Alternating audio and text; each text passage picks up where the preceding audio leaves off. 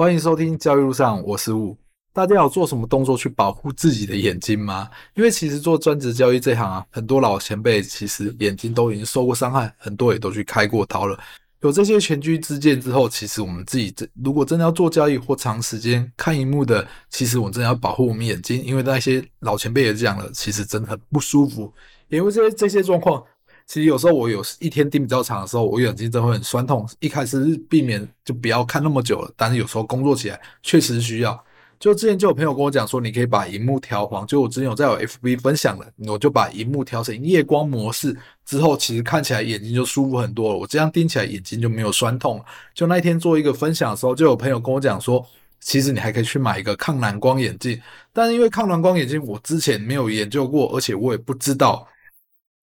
到底哪个牌子比较好？它的种类真的很多，牌子也很多。然后那天文章一发出去之后，就有人跟我讲说，什么牌子，什么牌子，什么牌子，什么是第一，什么是第二，什么第三。那时候就有人跟我讲说，尼康它其实这在这方面做的最好的。就那天他跟我讲完，就我那天发文，他跟我讲完，我隔天就跑去配，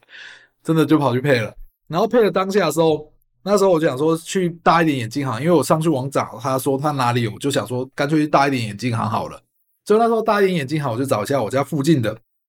然后原本去了一家，要去停车的时候，看到他门口没有位置停车，好，我不要乱停，因为会挡扰其他别人，我就先从右边绕了一圈回来，哎，还是没有位置，哎，看到他门口有那个服务人员他们在挂布条，我想说算了，我再去左边绕一圈啊，左边绕一圈回来还是没有位置停车，我那时候想说算没关系，那我干脆去等那个服务人员好了，等他挂好，我就把绕绕回来的时候，我就停在。他前面，然后等着他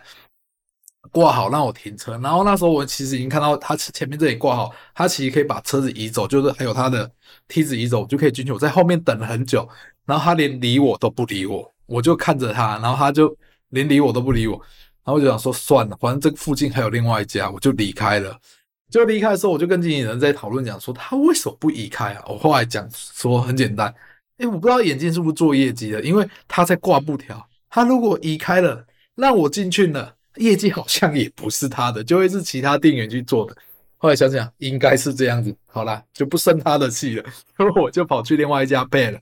另外一家配的时候，我一进去，我就先问他，因为我不想一开始跟他讲说有什么牌子比较好，我想买什么牌子，我就先问他，不好意思，请问一下抗蓝光眼镜有什么比较好？他就跟我讲，呸叭叭叭叭叭，讲了几个牌子，第一个就讲说我要的尼控了，但我想听他介绍其他的。后来你控刚好我那时候查的时候，就是我要买的时候，这时候就有最新的上市了，然后我就直接买最新的，然后问了他一些问题之后，然后他就说，你要配有度数的还是没度数？我说我没有近视，然后我想说让他检查看看，后来检查他说你了不起就是近视二十五度诶，真的很幸运。经纪人就讲说你怎么可能会没有近视？你整天看手机看成这样子，我会没有近视？诶，我真的还蛮好运的，我没有近视。然后他验完之后。我才知道，哎、那个镜片的价格真的是水很深哎、那价格真的是随他们开的。我那时候没有想很多，他是一直开出来。我记得我的镜片，你控的那个特别精致，要从泰国定制，大概要半个月之后才拿得到。那我看到牌价好像一万两千八，然后他一开始先按，哎、八折，然后我问他说八折可以便宜点吗？因为进去之前，经理的客户特别交代，他们的价格你一定要叫他打折，不然。那个价格超级贵，然后讲完八折之后，还要讲零七五折，然后那过程之前有去挑镜架，我可是我跟他挑镜架讲说，我这镜片我没有带出去，我也没有要度数的，我在家里只要轻松好带就好，就是随便的，你塑胶框什么框给我，只要我戴上去舒服就好了。然后他那时候就拿镜框给我，然后我拿镜框之前跟他讲，我的头有比较大哦，他就开始拿比较大的镜框给我了。然后后来他说：“你有跟我说你头又比较大，我就拿起一个镜框。”然后我就后来补一句话：“我的头很大。”他后来就直接拿比较大的给我，后来戴起来都很舒服。可是后来戴起来很舒服以后，我就戴到最舒服那一副，我说我要这副了。当他用完这副以后，我才去看价钱。诶，他拿给我镜框都是那种四五千块、五六千块以上的截距。我会想说不错嘛，然后他就算了。他今天用完之后，他就把价钱用一用用一用打一打打好之后加一加，镜框也会打折。然后镜片也打折，打完之后他就说这样总 total 一万三千六，我就跟他说一万三可以吗？他说嗯，好啦。他讲完这句话之后，我就知道我死了，我砍得太便宜了。进 那个水一定很深，他一定还做很多。好了，这提示，然后后来我就付完就买完，就大概要在半个月之后拿到。所以我觉得不管你是怎样，你有做专职交易有长时间看的话，其实真的保护自己眼睛真的很重要。所以是说配完了，然后配完之后有人就跟我讲说要上那个荧幕上面挂掉的，我之后可能会去用啦。就这样子。好啊，题外话聊聊，今天真的讲比较久，来讲讲交易上的事情。这一拜我真的觉得是一个很舒服的一排，期货舒服，股票也舒服，因为这很离谱，短短的两三天就弹回来六六百多点，还七百多点，超快速的。就那一天在大涨的时候，我有做到日盘也赚，夜盘也赚，因为那天也符合我留仓的条件，真的，一天就是非常的舒服。然后在那交易路上，这中间有其实有一件事情，我觉得我自己有比较在反思的。我的反思其实是在股票的部分，股票前一波前波这样跌下来，跌下来，跌下来，我其实已经把很多股票都砍掉了。然后在拆前之前大跌的时候，我就买一些比较低基期的股票，把它买下去，我就买低基期股票买下去，还不说，这次喊起来还有赚钱。但是我又砍了一只股票，那只股票当初是我持有的股票，它涨了非常多，涨了四倍、四倍、五倍、四倍快五倍。然后在回跌下来的时候，我就出场了。然后在出场之后，那些股票还会放放在我的观察清单里面。我看看，在我砍掉之后又一直涨，一直涨，一直涨。然后那时候我的心里就在想，说我到底要不要再去买它？因为其实大涨的股票再去买它，其实回档的风险真的很大。这其实也是在我在重新做交易的时候，我其实有期货底子，期货底子让我好的原因是，我错了，我就会砍掉它。但是在股票这里，其实变成会有不同的状况出现，就是它你看到它又涨了，